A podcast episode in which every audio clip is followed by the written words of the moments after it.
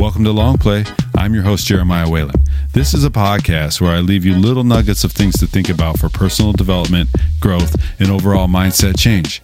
If this is something that resonates with you, please take the time to work on it each day. If you like what you hear and think somebody else would like it too, please feel free to give it a share. Thanks for listening, and now on to the show. When you lose, you learn.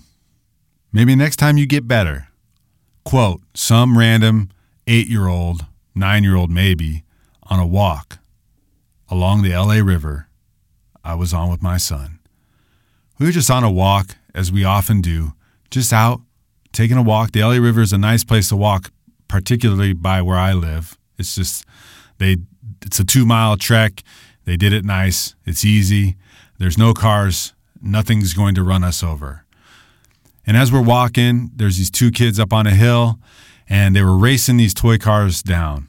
And one kid's car won, obviously, and he was the older kid. And he looked at this younger kid and he said just what I said at the beginning When you lose, you learn. And it's okay. Maybe next time you'll get better.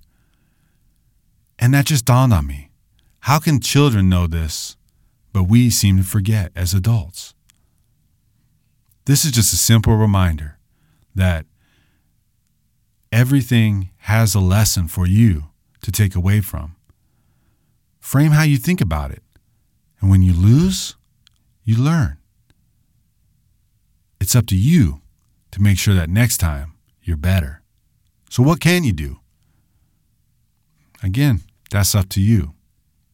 But hey, out of the mouths of babes, as they say, those are the lessons in life. Thanks for listening to this episode of Long Play.